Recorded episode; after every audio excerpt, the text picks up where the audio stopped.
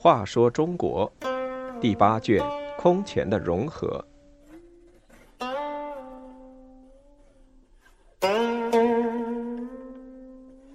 四十五，高僧道安和慧远。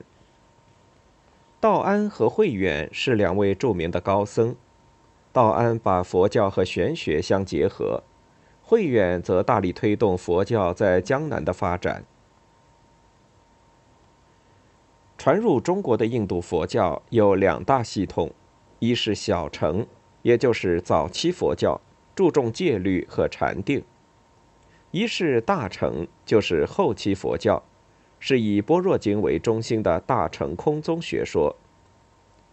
般若学在传播过程中出现了大同小异的各种宗派，有所谓的六家七宗，其中最主要的。是以道安、慧远为代表的本无宗。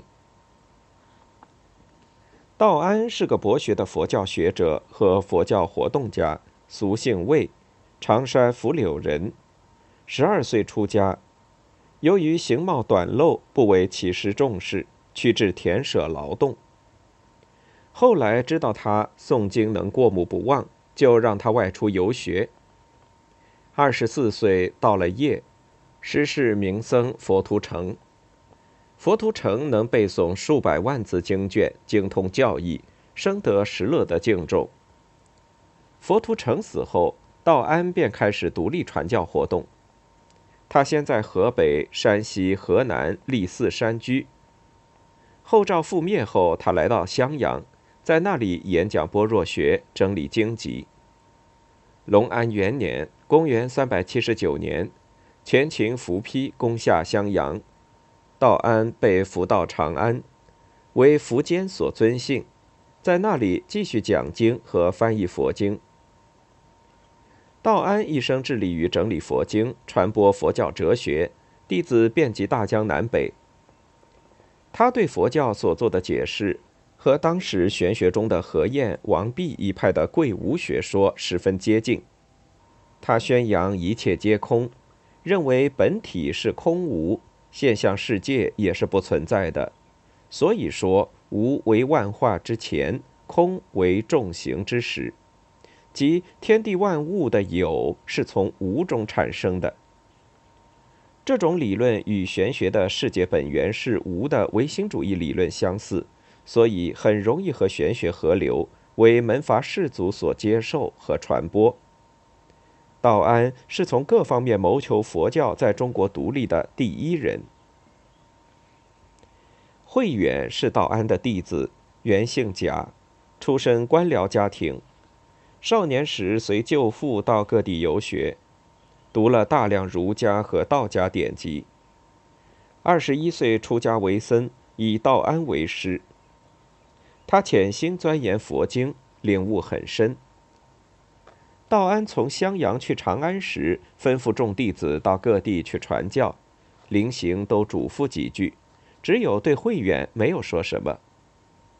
慧远问师傅这是什么原因，道安说：“你是我唯一不必担心的。”慧远从襄阳经江陵，想去广州罗浮山。太元十一年（公元386年），途经浔阳。寄居于西灵寺。江州刺史桓颖特地为他在庐山建造了一座东林寺，面对香炉峰，风景十分优美。相传建寺的时候电闪雷鸣，暴风雨摧折了许多树木，被山洪冲流下来，这些木材就被用来建造正殿，故正殿命名为神韵宝殿。慧远在庐山结交达官贵人，对江南佛教的传播起着重要作用。他对道安的本无学说做了详尽的阐述，还发挥了佛教因果报应学说，认为人们在世界上做的业及思想、言论、行动的影响是有前后内在联系的。今世做了好事，来世就得好报；做恶事就得恶报。要人人检点自己的言行，从而消除不满现实、反抗压迫的意志。他又以为，只要念佛持禅，不出家也能成佛。这些学说十分有利于巩固封建统治，这样佛教和政治结合起来，也就有了更大的发展。慧远在庐山一住就是三十六年，直到八十三岁去世。